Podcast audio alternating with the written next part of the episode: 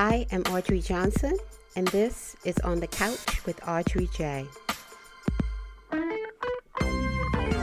Jacqui Thompson, Ruth Arzate, and Lisa Chamblee work with Prince in business, making music, and other endeavors.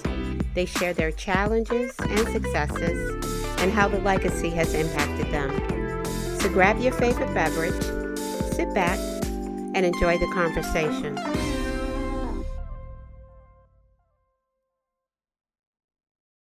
Welcome to the very first episode of On the Couch with Audrey J. Today, I have the distinct pleasure and honor of speaking with not one, not two, but three phenomenal women who were very instrumental and impactful at various times during Prince's career. Jacqui Thompson, PRN Alumni Foundation president, music industry executive, entrepreneur. Ruth Arzate, Prince's manager, director of operations, and I like to call her the queen of atmosphere. And Lisa Chamblee, recording engineer and entrepreneur. Welcome to the show, ladies. Hello. Hey, thanks for having us. Buenos dias. so let's just get comfy um, on the couch as we just start to unpack um, the pieces and parts of Prince's legacy that impacted each of you and sort of kind of where you where we're going in the future. So, what were you doing prior to joining Prince, and was he even on your radar? Who wants to dive into that one? Um, for me, it's Jacqui. Um, I think Prince has always been on the radar musically for me um, since I started playing music and back, you know, he was definitely influential in that sense. So he was always on the radar. I didn't necessarily think that um, he was on the radar to work for, other than um, I thought that he was an amazing uh, producer and musician and and that. And then uh, as I, you know, started working with him, I, I, I saw a lot of other elements of him that uh, were pretty pretty incredible. Um, what I did, what I was doing before, I actually uh, lived in Michigan, um, played in a band, uh, played music. Um, really was trying to decide where I wanted to go. I knew it was going to be music industry, business side. I didn't really have the urge to be on stage for the rest of my life. Um, and doing that, I didn't need. I didn't have that kind of calling. I'd love to play, but I didn't have that. So um, I knew it was going to be. I was always the one putting the branding and um, packaging together and putting it, sending it out, and getting in touch with A and R people. And it was just something natural that would kind of flow for me. So I knew that's the direction I wanted to go to uh, through. And um, I went to university for a couple years. Uh, I they didn't have what the opportunities that um, uh, I think that there is out there today from for me at least, you know, business and music. There wasn't really any type of uh, uh, uh schooling and instruction and and and that. So I um, I just kind of want you know was winging it, trying to figure out where I was going to go. Uh, and a couple years into university, I decided this was not going to get me where I wanted to be in my life, and so I dropped out and got a job at a radio station in Detroit and that was the start of, of my musical journey. And um, as I was uh, going every, um, you know, a couple days into the radio station to do, you know, the uh, internship stuff that you do, um, there was a little record label um, uh, sign outside one of the doors on the uh, in the uh, on the way to the on the hall to the radio station. And one day I decided to knock on the door. I was just like, okay, it's time for me to do that. A guy opened the door up. Um, we started talking. I said, hey, do you um, have an opening for internships? Of course, free work. Uh, they're going to take it. And uh, so I started working there. And this guy had um, owned uh, a bunch of George Clinton Parliament masters and so he was um, he would license overseas uh, the music you know in different territories and so i learned about masters very early on even before the importance of masters even before uh, prince rammed it into your head that you you know about masters and ownership um, that uh, uh, you know it was important. That's the that's the you know the the essence of longevity musically for for artists. And so so i had already known about that. I had already started doing licensing and, and learning about different territories and and that um, uh, you know MIDEM which is a big music conference you know i was a part of early on and so anyway long story short migrated up to minneapolis i was trying to choose if i was going to go to la or uh, new york and I decided to go to Minneapolis. Um, I went up to do a show, loved it, fell in love with the city, fell in love with the people, the musicians, and I decided to network up there. Um, didn't have really aspirations as far as working at Paisley Park. Um, it was um, I was um, working at a really cool. I'd done a different things. I wanted to get in management and um, I had uh, started working. I wanted to know all aspects of music, so I started working at a, a club called Biscuits and Blues, and booking you know national acts, uh, blues acts like Etta James and Sugar Blue, and um, and became friends with different musicians around town. Mike Scott was a great friend. He called me one day and said, "Hey, there's an opportunity to work out at Paisley Park uh, in the um, uh, merchandise section, one eight hundred New Funk." And um, you know, you, I, I put your name in the pot. I was like hesitant. Talked to my mom. My mom said, maybe you should go check it out. Went, um, called him back, said, yeah, I'll be interested. Got the gig, and then just um, worked my way up from there. I worked with Mayte and uh, did the NPG Dance Company.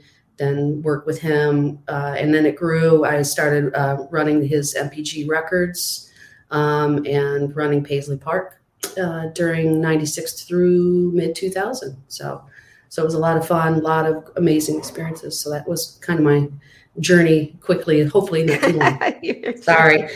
So.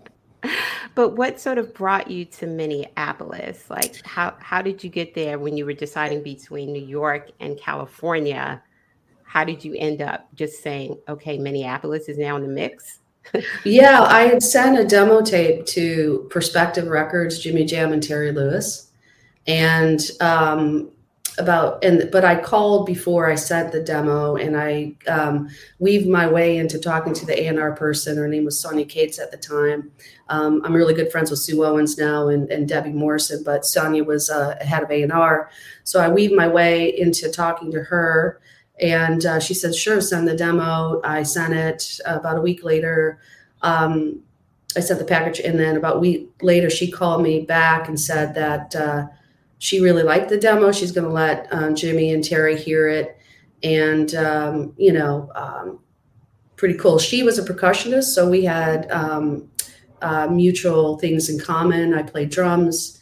And um, while, you know, they were kind of interested in us, but um, she invited she said hey you should come up to um, you know meet uh, they're doing a panel with uh, the black music awards uh, with pete rhodes.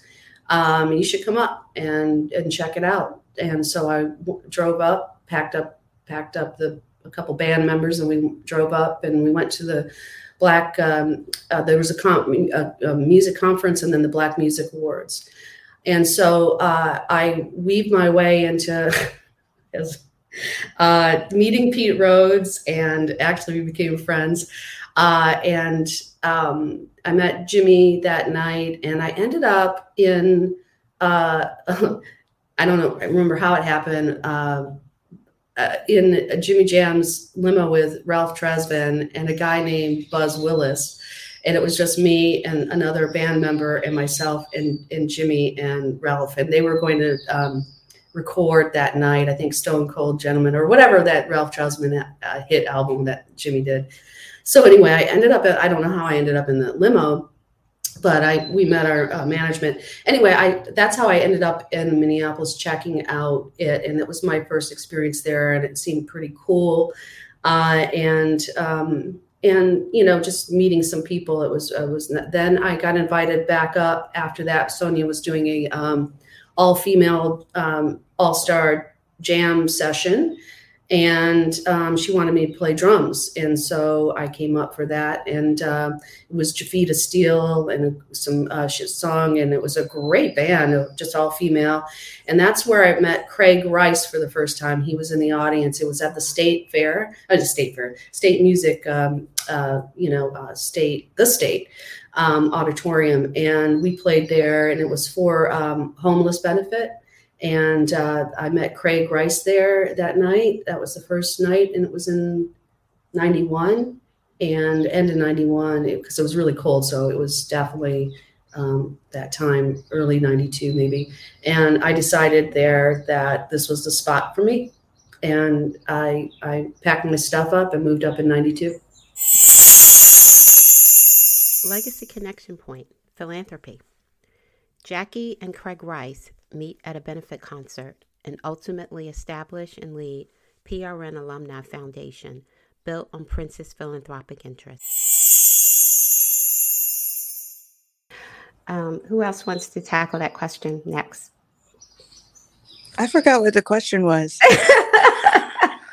what were you doing prior to joining Prince?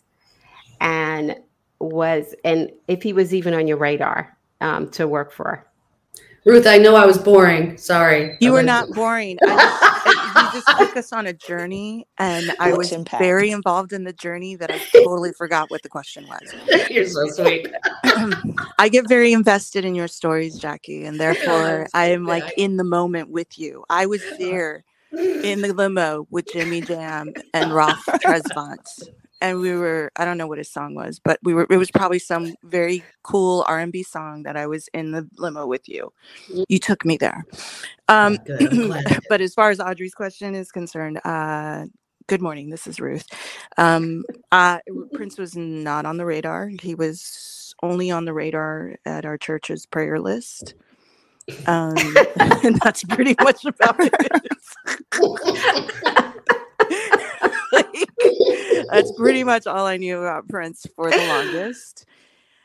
Um, and then, uh, uh, so working for him was never something I wanted to do because when I moved to, uh, I, I so I uh, moved to LA um, to pursue it, very in line with Jacqui uh, to pursue a career in music. I wanted to be a songwriter and or background singer, um, but I was really young when I moved to LA and I got screwed over by a lot of people. And I just decided, I was like, you know what? I, I can't deal with these music people. they are like so shady. Not all of them, but you know what I mean? Like when you're starting out and you have a quote unquote producer and they just take your money and they don't give you anything. And just the whole thing is whatever. So I just kind of got a little disillusioned and said, you know, but I, but I love to, um, I, uh, I love to write. Uh, my musical journey did not go very far. I ended up coming to LA anyway, and um, I got a job working at the studios. So I worked at Universal Pictures and made my way into um, the development, which is where they green light and you read scripts and development happens, and um, where the big major motion pictures come into come to life. And that during uh, the time that I worked there, I worked for the executives that uh, I worked for uh, vice president and then I worked for the chairman. But during my time, I think it was Gladiator, um, Bourne Identity, Fast and the Furious. Like that was all from Universal Pictures during a really a big boon for them. And um, I learned a lot there. And uh, you know there's a there's a different side a very corporate side um, where i was able to glean a lot of information from and like high very high corporate uh, uh, strategy meetings that i was able to participate in as being the the junior exec under the chairman. And um, uh, it, it was definitely something that i was like very interested in until i realized there's not a lot of autonomy in that uh, so you kind of the way the studio system works is is a little contrary to how I was feeling at the time and the sort of things that were getting green light I didn't agree with but um, there were like not enough uh, black and brown people on the screen mm-hmm. at the mm-hmm. time. Fast and the Furious, I think, was the first one that they really started to incorporate it with more production dollars. And I just thought, well, you know what, I, you know, let me let me try my hand. I was writing a lot, and I started uh, creating like uh, storylines and scripts. And um, I had a uh, Jonathan Demme, the late director. He was doing a movie with the studio at the time, and while he would always come early to his meetings, and while he would wait for my boss, he would sit and talk to me. And he was the one who encouraged me to move to New York and come uh, write and start pitching my stuff out there. And I thought, I've always been in love with New York. I thought, let me go and do this. And um, uh, I, uh, as I was transitioning out of that, like I, I gave my notice. I, it was the end of 2003. and um, I was looking, you know, flying back to New York looking for, for apartments when uh, uh, this opportunity for a summer gig fell into my lap. And um, I was asked, like, hey, do you want this summer job? And I was like, uh, doing what? And they were like, well, you would be Prince's assistant. And I said, well, have you ever been a personal assistant? I said, no, but I mean, like, how hard can it be? Famous, Famous last, last words. words. Famous last words. Good Lord, girl. Yeah, girl, you know, you know, Jacqui knows, Lisa knows. Um, but yeah, no, I I ended up uh, going. But it was presented I, to you as a summer job, like yeah, it was on tour to go on tour with Prince for musicology. Okay, and All so right. I went and I interviewed with the, the publicist at the time, uh, the late and great Ronnie Lippin, and uh, she was lovely and, you know, warned me, like, you know, he's a bit mercurial. Um, can you handle that? And I was like, please, like, you have not met my mother. and the history of people that I've worked for. Like, I have very, I've worked with very high highly volatile individuals. So I was like, yeah, this is not going to be a big deal. I don't care. Um, but uh, so I interviewed and they ended up hiring someone else. And um, and I was like, that's fine. You know, I was still on my trajectory to go to New York. Like I wasn't even worried about it because it was something that presented itself to me. And I thought, oh, three months or four months on the road, that would be, I can save money. I won't have to find an apartment right away. And you could still write. I could still write. I was like, yeah, no, no problem. So when it didn't happen, it didn't phase me. I just kept on, you know, I was letting go my apartment. I hadn't, hadn't let the lease go yet because you know, I, I still hadn't found a place, but I was slowly starting to pack up stuff that I may want to keep and put them, you know, in storage. And so I ended up getting a call, uh, maybe within the month, a couple of weeks. Hmm. And that other assistant did not uh, last, bless her heart. Um, so apparently, I was probably like the fourth person to come in, uh, and that probably should have been a warning. sorry. Red flags. Isn't that always the question that one asks? It's like, well, what happened to the person that had this position before me, right? yes. I, I, mean, I did right. ask because, and I did talk to the to. She's she's actually a great woman. The woman that came before me. Um, uh, she uh, ended up um, managing the forum after after oh, uh, okay. her small stint. She worked at House of Blues and then she ended up managing the farm. Her name is Tina. Um, and she, uh, and then she ended up uh, managing. I don't know if she's still there, but she was she was uh, handling all the logistics for uh, Madison Square Garden. So, and Prince loved to take credit for that. He's like, "You see how Tina's doing now? That's because she got to come up, right? Like, like Prince gave her the come up. I'm like, oh, pretty yeah. sure Tina would have been on her like trajectory with or without you. But okay, go ahead, take a little bit of that shine, brother. Um, but uh, but I mean, I mean that's kind of the thing. I know, I know Lisa and Jacqui know this about Prince that he would want us uh, on some level to use his name to because that's part of like our our notch, right? It's he's not a notch on the mm-hmm. belt. He's like a he's like a big gold star on yes. her forehead. Yeah. Um, because mm. once you work with him, you kind of it, it is it is working with Prince is an all access pass because he of, knew it too. He yeah, he did. He did, which yeah. is I think why, you know, you know, he would do some of the antics that he would do because he knew he could kind of get away with it. Absolutely. I got to say one thing that for me, uh, this is Jacqui, um, and Lisa, you got to chime in here, man.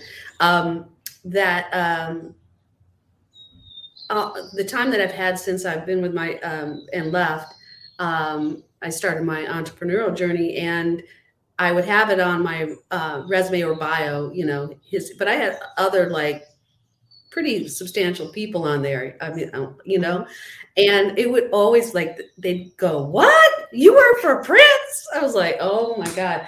And so I finally, I just kind of embraced it. I was like, "Well, I guess that's a, you know, I mean, it's pretty crazy, and you know, uh, and it's and it's still like this to this day." Yeah, it's Still. instant credibility because I, I work with a lot of men in, in the audio industry and and I can always say like, look, I recorded Prince. Like what what do you think this What is you here? I've recorded Yeah. Prince. Yeah. Go ahead, Ruth. Oh no, I think I'm I think I'm done because I think she's uh, she was just asking, you know, where where we were, right? What did we what were we Yep. doing before? Yeah, And then what were you doing how we got the Yeah.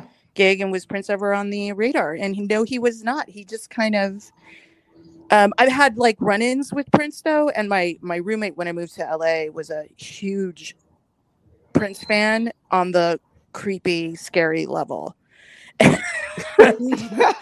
and so I really was not like I really did think about it before like when they had asked me I was like oh let me think about that for a second cautious about the idea of working for Prince and all that that could entail yeah, yeah, I'd love to jump in before Paisley.